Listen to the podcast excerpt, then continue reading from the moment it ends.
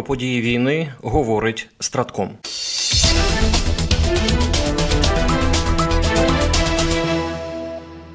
Головнокомандувач збройних сил України генерал Валерій Залужний обговорив із начальником генерального штабу генерал-лейтенантом Сергієм Шапталою та командувачем повітряних сил України генерал-лейтенантом Миколою Лещуком захист об'єктів критичної інфраструктури цієї зими. Провели роботу на одному із пунктів управління повітряних сил збройних сил України. Обговорили ключові питання стосовно посилення протиповітряної оборони, застосування авіаційного озброєння та прикриття об'єктів. Повідомив генерал Залужний у своєму офіційному каналі в Телеграм. Дякую нашим пілотам, зенітникам, фахівцям радіотехнічних військ, РЕП, зв'язку та логістики, розвідці повітряних сил, які щодня забезпечують результат.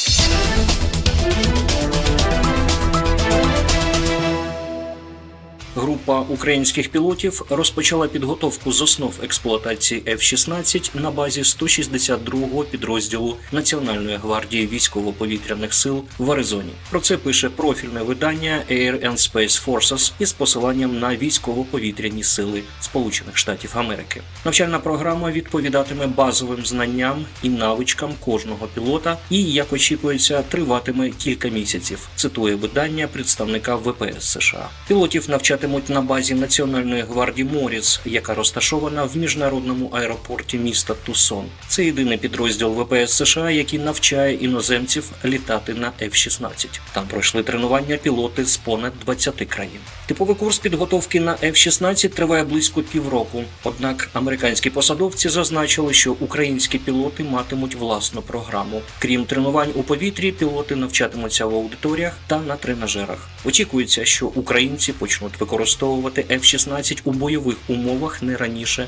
наступного року.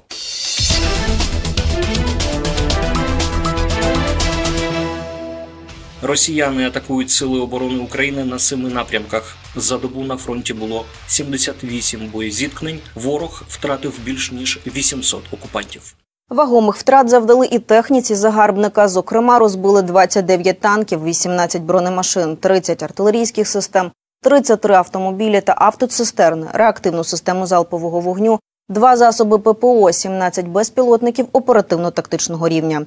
В зоні відповідальності ОСУВ Хортиця на Куп'янському напрямку українські воїни відбили 13 атак ворога. На Лиманському напрямку захисники стійко тримають оборону, успішно відбили всі атаки ворога біля Надії та Макіївки Луганської області. На Бахмутському напрямку українські воїни відбили 10 атак противника. В свою чергу сили оборони України продовжують штурмові дії південніше Бахмута Донецької області, завдають ворогу втрат у живій силі та техніці, закріплюються на досягнутих рубежах. В зоні відповідальності ОСУВ Таврія на Авдіївському напрямку ворог не полишає спроб оточити Авдіївку, активно застосовує авіацію, але українські воїни не лише тримають оборону, а й завдають ворогу значних втрат. Силами оборони відбито 15 атак ворога. На Мар'їнському напрямку ворог вів безуспішні штурмові дії. Тут українські воїни відбили 20 атак ворога. На Шахтарському та Запорізькому напрямках українські захисники відбили всі атаки в районах Водяного, Новоукраїнки, Старомайорського Донецької області та Вербового Запорізької області. Водночас сили оборони України продовжують ведення наступальної операції на Мелітопольському напрямку, завдають окупаційним військам втрат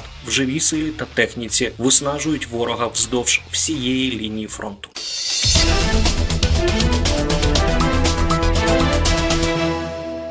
Українські військові працюють над збільшенням мінно-вибухових загороджень по всій протяжності державного кордону, що знаходиться в північній операційній зоні. Про це повідомив командувач об'єднаних сил збройних сил України генерал-лейтенант Сергій Наєв. Відповідно, об'єкти інфраструктури, зокрема мости, переходи, все це мінується. А там, де є необхідність, повністю руйнується безпосередньо у прикордоні з Російською Федерацією та Республікою Білорусь.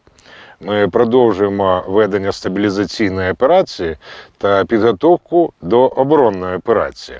Він також повідомив, що кожне мінно-вибухове загородження, кожне мінне поле обов'язково має прикриватися загальновійськовим підрозділом, аби військовослужбовці вогнем своєї зброї та озброєння не дозволяли саперним підрозділам ворога здійснювати спроби розмінування мінних полів.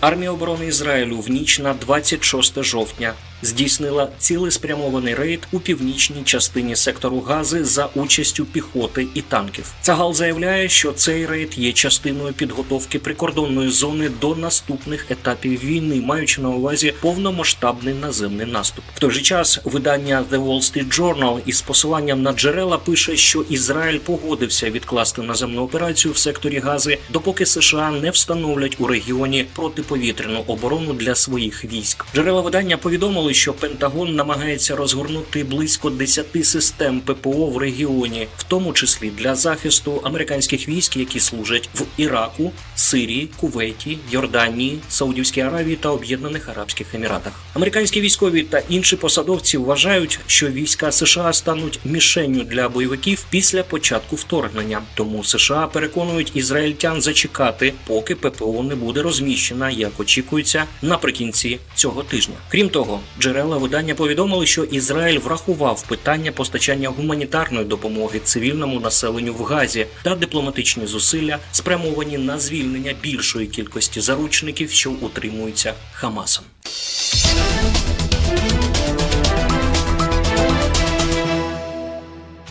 Переможемо. Програма створена управлінням стратегічних комунікацій апарату головнокомандувача Збройних сил України.